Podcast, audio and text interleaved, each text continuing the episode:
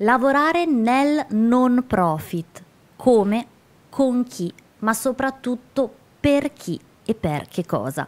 Questo è l'argomento di questa nuova puntata di Milano Non Profit, sempre qui a Milano News e sempre insieme a Giulia Barbieri di Non Profit Factory.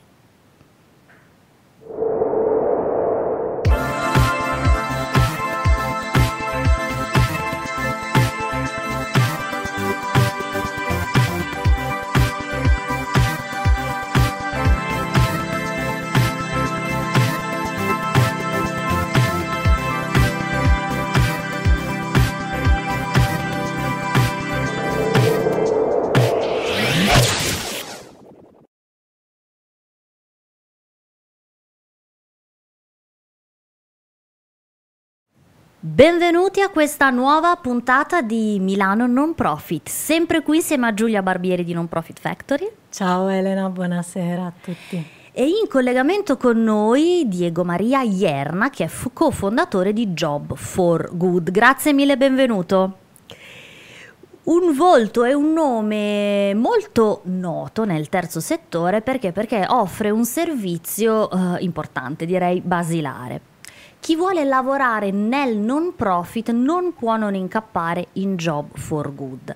E questa sera noi ca- cercheremo di capire bene che cosa fa Job for Good, qual è anche l'idea eh, di sostenibilità professionale di eh, Diego Maria Ierna e soprattutto qual è il discrimine del lavorare nel non profit e di lavorare anche per per il non profit, insomma, che è quasi a volte una missione, o almeno molti professionisti del dono usano questa parola, e quindi cercheremo di capire quanto questo anelito può diventare realtà. E infine cercheremo anche di capire quali sono le opportunità lavorative nel terzo settore che molto spesso, anche da eh, insomma, ricerche recenti che abbiamo fatto in occasione eh, della Civil Week qui a Milano News, abbiamo un po' capito che soprattutto le giovani generazioni non sempre hanno ben chiaro che cosa il terzo settore eh, può offrire loro e di cosa il terzo settore ha bisogno, eh, anche per rispondere a quello che è un loro desiderio. Lascio subito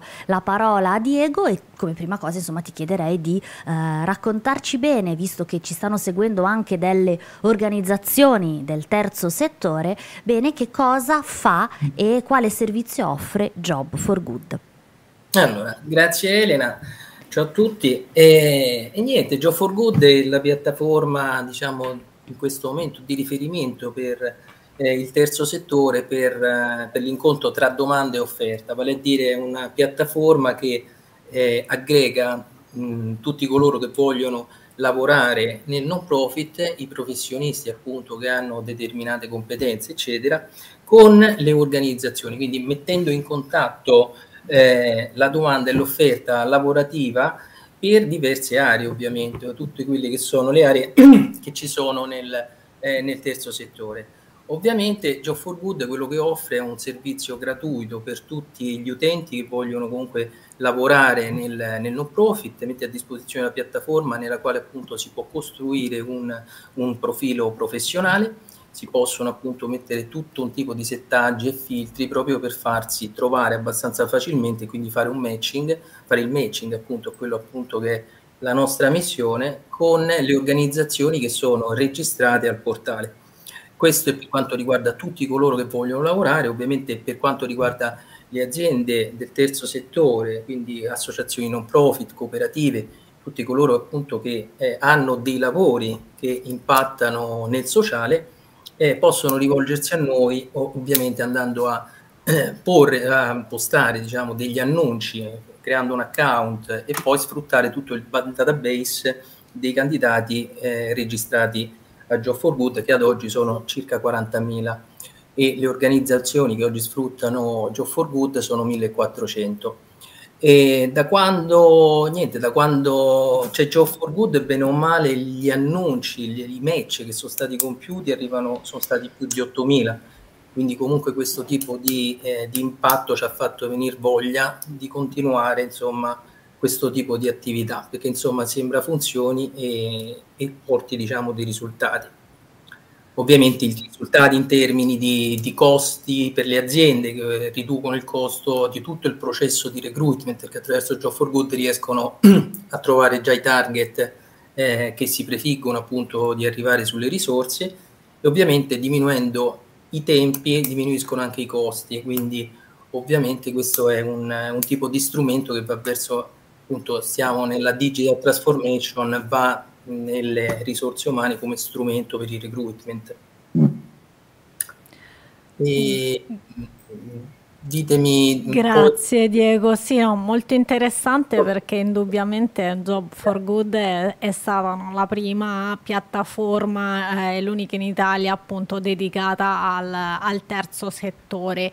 E sì. mh, mi interessava un po', no, capire mh, con le te un po' l- i lavori che girano sul, sulla piattaforma, diciamo, insomma, un'analisi un pochino de- delle professioni che ci sono, quelle che abbiamo rilevato, e che comunque c'è una tendenza eh, per certi campi proprio a crescere. Comunque è cresciuto il lavoro, cresce, continua a crescere il lavoro nel non profit, e lo vediamo anche noi rispettivamente con gli annunci che aumentano di anno in anno.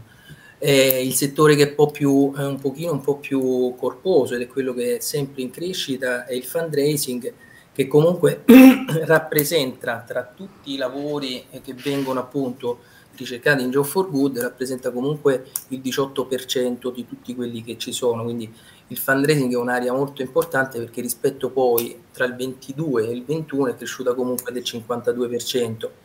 E eh, ovviamente come il fundraising eh, ci sono altri tipi di competenze che oggi vengono richieste maggiormente, che sono competenze eh, legate al digitale, il digital marketing eh, soprattutto. Eh, abbiamo quindi pure eh, del, dei lavori molto importanti che riguardano tutta la parte della comunicazione, quindi digital marketing, intesa anche come digital communication. Quello che eh, abbiamo visto rispetto agli anni precedenti, il Covid, eccetera, una ripresa, una ripresa importante di quello che comincia a essere il livello occupazionale della, della cooperazione internazionale, e eh, altri tipi di settori che pian piano continuano, pian pianino a crescere, come l'advocacy, il campaigning e il lobbying, per esempio. E poi, e poi ci sono quelli che non sono prettamente legati all'attività amministrativa e di marketing, eccetera, ma quelle specializzate e verticali, che sono tutti quei tipi di, di lavori e professioni, come per esempio gli educatori, che sono aumentati del quarantaquattro per cento, gli operatori sociali, gli assistenti sociali, che dopo un periodo di riflessione c'è stata un, di nuovo una, una crescita. Molto interessante, grazie Diego. Sicuramente questo, no, è un aspetto poi importante, capire appunto, no, poi quanto e come si evolve il mercato. A me interessava anche capire eh, con te se in questi anni hai visto un, un cambiamento, no, anche nella consapevolezza magari delle organizzazioni non profit, appunto nel eh, capire l'importanza anche di, no, pubblicare eh, delle posizioni. Evidentemente eh, ci sono delle organizzazioni più, più strutturate, che hanno dei professionisti eh, che si occupano di, di recruitment, ma evidentemente molte, per molte altre organizzazioni eh, non è, non è così.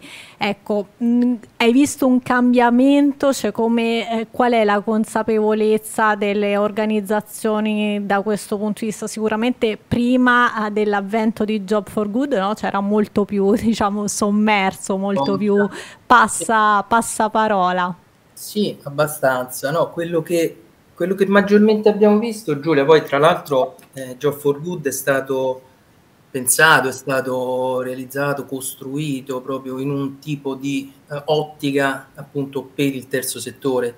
Quindi quello che vogliamo fare con Luca Di Francesco è da sempre stato eh, quello di mettere a disposizione per tutti gli enti non profit, quindi rendere comunque accessibile un tipo di strumento come que- che può essere questo per il recruitment anche alle più piccole piccole e medie organizzazioni, che spesso non possono investire proprio nelle ricerche di personale, perché costano le ricerche di personale, quelle appunto fatte bene per prendere le persone giuste, è sempre, certo. sempre un pochino pure qui spinoso comunque l'argomento, però ecco, un buon recruitment aiuta poi a fare buoni risultati.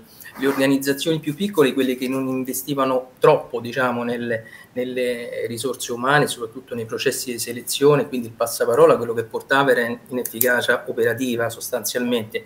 Quello che ho visto e che abbiamo visto, proprio quello che vediamo nel rapporto pure che abbiamo con gli acca erre del terzo settore, anche del medio piccolo, è che comunque più se ne ehm, si è innescato un qualcosa, si è innescato il fatto che una consapevolezza che oggi non si può più fare a meno di eh, curare non soltanto la selezione, ma curare tutto quello che è eh, l'acca erre management, è quello che mh, bisogna curare tutto quello che è l'ambiente di lavoro, quindi che i dipendenti debbano essere comunque eh, riconosciuti e debbano essere soddisfatti, si ha più consapevolezza del fatto che una selezione che va male sono ancora più costi che si avranno in futuro, costi di turnover, costi che, che comunque vanno ai non risultati.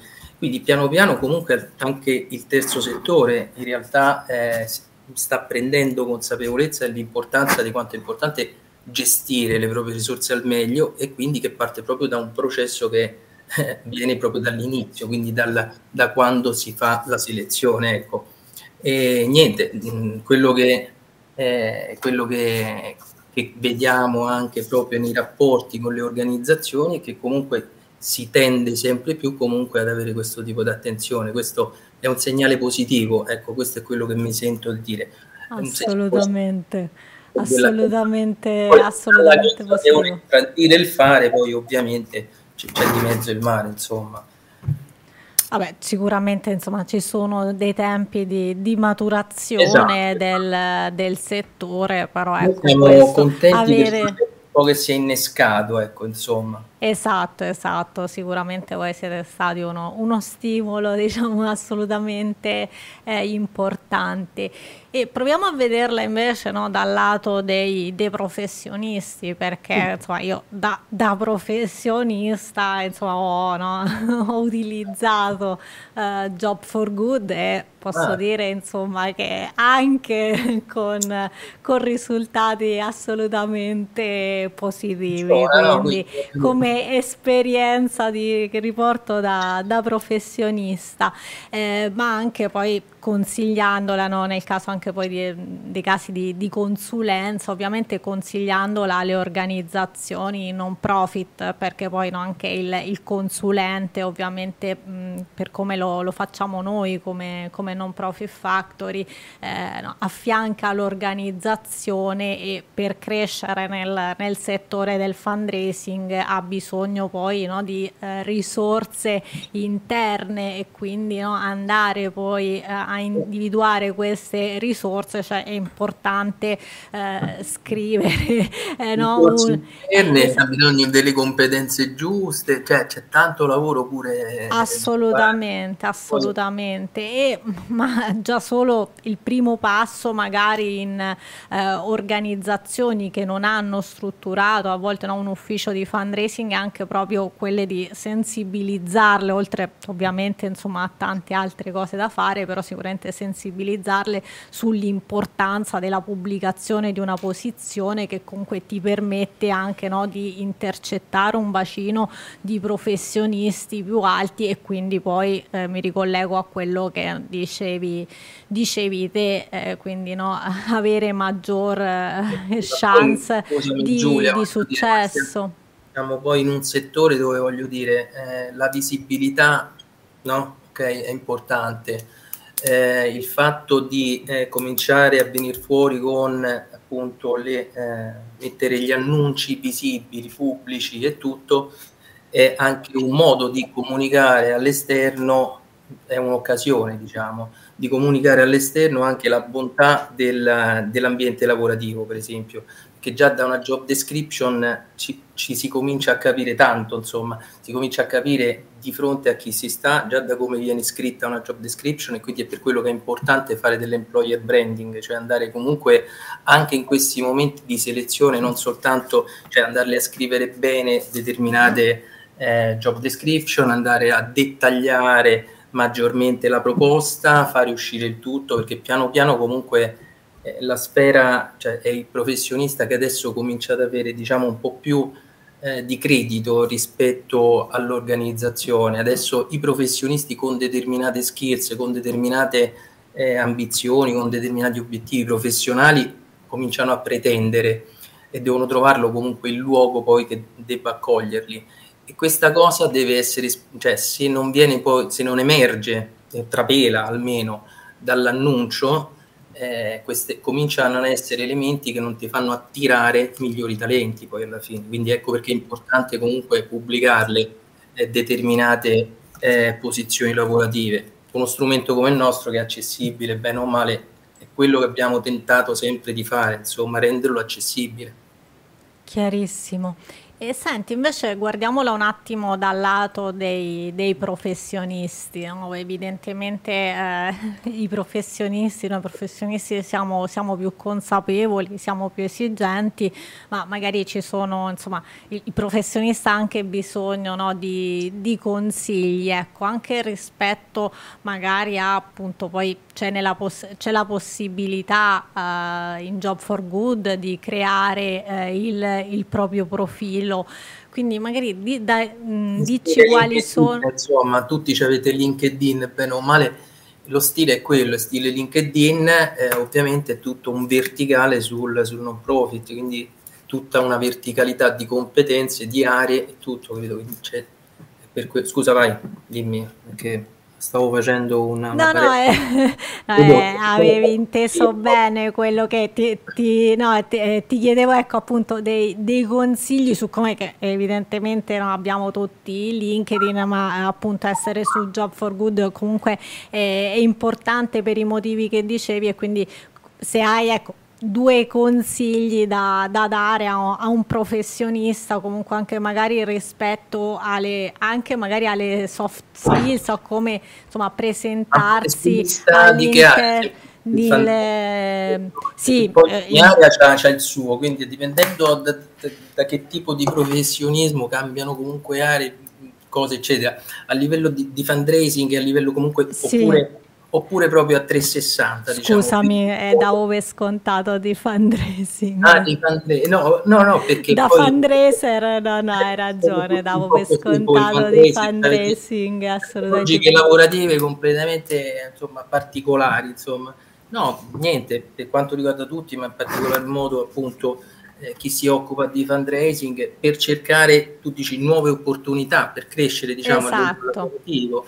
E niente, intanto comunque di fare, eh, di fare bene attenzione a tutto quello che comunica all'esterno. Intanto, vabbè, oltre al dato per scontato che è quello di avere solido, diciamo, una base formativa, è un, solida una base di esperienza e solida anche una base di risultati, perché poi senza i risultati purtroppo è sempre difficile poi andare a dimostrare al futuro eh, datore di lavoro, insomma, la propria qualità. Quindi quello che dico io è che do sempre come consiglio nel momento in cui si cerca un nuovo lavoro è quello di rimettersi eh, a posto, diciamo, da un punto di vista di profilo, quindi operare un attimino, dare uno sguardo a quello che è quel minimo di personal branding che comunque va fatto, va fatto, che è la cura di tutto quello che, che emerge, diciamo, del professionista all'esterno, su tutte le reti, da LinkedIn, eccetera. Oltre quello però non ci deve essere soltanto la matrice comunicativa, ma ci deve essere anche poi una matrice eh, veritiera, diciamo, delle competenze che, eh, che deve poi dimostrare. Quello che dico, la tips che do è per i fundraising, quello che vedo dai curriculum soprattutto, oltre cons- non tanto ok, consulenti, dipendenti soprattutto, chi vuole progredire, chi riesce ad avere maggiori chance poi di colloquio, è proprio chi riesce a sviluppare un curriculum con, nelle esperienze, nelle esperienze riporta i risultati apportati, ok? Questa è una tendenza che sto cominciando a, ad osservare e sono felice, perché comunque è già da un tipo di curriculum che dimostra già l'esperienza e il risultato apportato all'esperienza, questo tipo di logica fa sì che comunque un recruiter già incontra quello che, che gli serve, ed è più facile che si inneschi comunque il, perché già lì si dimostra l'orientamento ai risultati, per esempio, che è una di quelle soft skills che mi hai chiesto prima e tutto quanto, che, che un fundraiser ci deve avere, cioè, il, certo. il, forma imprenditoriale, non tanto in forma imprenditoriale per quello che concerne l'impresa, ma in forma di investimento per poi raggiungere un risultato. Questa roba qui è la base di, di quello che spesso viene chiesto, l'economicità poi di tutto quello che è l'operato. E quindi una volta, ecco, ai fundraiser oggi la tips di oggi è che cominciate a scrivere i risultati che apportate in ogni esperienza lavorativa, quantificateli, tra l'altro come quantificarli, non so quantificarli, su for good Academy ci sono dei video dove spiego, anche pure gratuiti questi e tutto quanto, dove spiego come si fanno a quantificare i risultati dentro un curriculum. Per i fundraiser comincia a essere molto molto importante e apporta vantaggi. Se non lo facciamo, se non lo fa, se non si fa, a volte non emerge il reale valore poi di chi si è, capito? E quindi io spingo, sprono sempre un pochino, spingo su questa leva qui, diciamo, se devo dare un consiglio. Tutto molto chiaro, Diego, grazie mille. Per far emergere il valore di chi siamo davvero, su quella che tu chiami identità professionale, che personalmente è molto più bello che personal branding, cioè una parola che definisce meglio quello che vogliamo intendere, eh, su questo vorrei confrontarmi anche con Valeria Vitali, eh, che sappiamo essere ormai una nostra affezionata collaboratrice, perché ogni mese ci dedica del tempo per una rubrica di approfondimento, eh, che però a noi piace essere essere dialogica, un po' rispettando anche quello che è lo spirito di Valeria, eh, che è eh, così, è eh, dialogica, e questo suo aspetto lo porta anche nel lavoro. Quindi io ti farei, ti chiederei, Valeria, tanto per cominciare, poi secondo me è bello se eh, volete iniziare anche un breve dialogo tra di voi, perché so che Valeria ha sempre diverse domande, considerazioni, e eh, conoscendola e lavorando con lei so che di Job for Good più volte abbiamo appunto eh, parlato. eh, Valeria, ma tu ti senti più di lavorare, ti faccio una domanda alla Marzullo, mm. più nel terzo settore o per il terzo settore? Dai, facile. Uh, ma eh, sai, una domanda difficile in realtà, perché proprio noi siamo un po' al guado, no? Cioè, quindi mm. cioè, lavoriamo sulle domande conti. Facilissime. Come? No, dico sempre le domande facilissime delle sette. No, nel senso che in realtà è un po', diciamo così, borderline, nel senso che comunque noi lavoriamo per il terzo settore e con il terzo settore, cioè mi, mi, mi sento di dire, perché con il terzo settore facciamo, portiamo avanti programmi, iniziative, eh, disegniamo insieme anche dei percorsi, oltre chiaramente anche a supportare le organizzazioni non profit che vogliono, diciamo così, anche Uh, crescere dal punto di vista del, della sostenibilità, usando, diciamo così, il digitale come strumento per allargare la propria comunità, uh, raccogliere fondi, eh, e quindi vogliono, diciamo, migliorare le proprie competenze su questo fronte. Chiaramente eh, abbiamo in questi anni portato avanti diversi percorsi interessanti, ehm, in cui tra i primi, come ne, già ne abbiamo parlato, sicuramente Milano Marathon è, sta, è continua ad essere un, un, un'ottima, diciamo così, eh, trampolino di lancio per tante organizzazioni che si vogliono avvicinare al crowdfunding, e poi comunque tante altre mh, iniziative, come anche il nostro premio crowdfunding per la cultura, una grande altra opportunità per le organizzazioni culturali di avvicinarsi e conoscere e scoprire. Quindi in di entrambi questi percorsi il nostro lavoro è, ecco, insieme alle organizzazioni non profit, proprio perché insieme a loro cerchiamo anche di capire quali sono i bisogni, che sono comunque in continua evoluzione, mh, mi sentirei di dire, ehm, soprattutto dopo la pandemia. Comunque c'è stato eh, un grande passo in avanti da parte delle organizzazioni in termini sicuramente di digitalizzazione. Um, lo vediamo banalmente anche noi sul, sulla piattaforma, se guardiamo anche i numeri, la raccolta fondi delle organi- media, no, per progetto prima della pandemia era settemila euro, adesso è dodicimila, tredicimila euro, quindi comunque fa vedere quanto in ogni caso in questo periodo Um, ci siano stati dei, dei, diciamo così, dei passi in avanti significativi nel, mh, sia a livello proprio anche di competenze, no? Di curiosità, poi diciamo anche di, eh, di mh, confidence, e quindi di, di scioltezza nell'utilizzo del digitale come eh, diciamo strumento per eh, coinvolgere in primis la propria comunità, ma proprio anche per raccontarsi, no? Per raccontare chi siamo, cosa facciamo, ehm, anche questo sappiamo eh, quanto la comunicazione è importante per eh, raccontare eh, l'impatto che generiamo sul territorio, generiamo noi organizzazioni, quindi mi sentirei di dire che mh, magari anche Diego, anche tu l'hai visto un pochino, no? Anche dal, dalla tua piattaforma, anche dai profili stessi del, dei fundraiser, no? Che vengono ricercati. No, ma ormai... Prima, cavolo, cioè, non c'era questa ricerca anche del, del so, la... digital fundraiser, corporate fundraiser, non ce n'erano tanti come ce ne sono oggi, no? Quindi no, ma... un po'... No, ma è giusto quello che dici, perché mi dirai che oggi comincia a essere quasi imprescindibile la skill digitale nel fundraiser, cioè nel senso, pian pianino, ok, a livello proprio generazionale qui comincia mm. a essere anche una questione così, ma oggi non capire di digitale, ok, un, un fundraiser che non capisce di digitale purtroppo è un fundraiser incompleto per i tempi che corre. Quindi è ovvio, eh, dici bene, le competenze digitali ormai le vedi proprio anche a livello di curriculum, più ce ne hai e meglio è. Cioè, mh, è divent- ormai stiamo attraversando completamente, poi effettivamente il Covid ci ha dato un'accelerazione sulla digitalizzazione, quello che dice è vero, perché il processo pian piano si è innescato, le organizzazioni cominciano a sfruttarlo bene il digitale, alcune molto bene, altre adesso cominciano ad averne consapevolezza. L'importante è, ecco, io infatti ringrazio anche Valeria come, come insomma anche per loro, per l'impatto che, che creano anche loro a livello eh, di terzo settore, di raccolta fondi eh, e comunque l'input che si dà comunque proprio come per la crescita, diciamo, di tutto quanto un settore. E, e, e quindi voglio dire, digitale ormai saremo sempre più digitalizzati, l'importante è dominarlo, conoscerlo eh, per poter portare, ecco, quei risultati che, che dicevi anche tu, Valeria.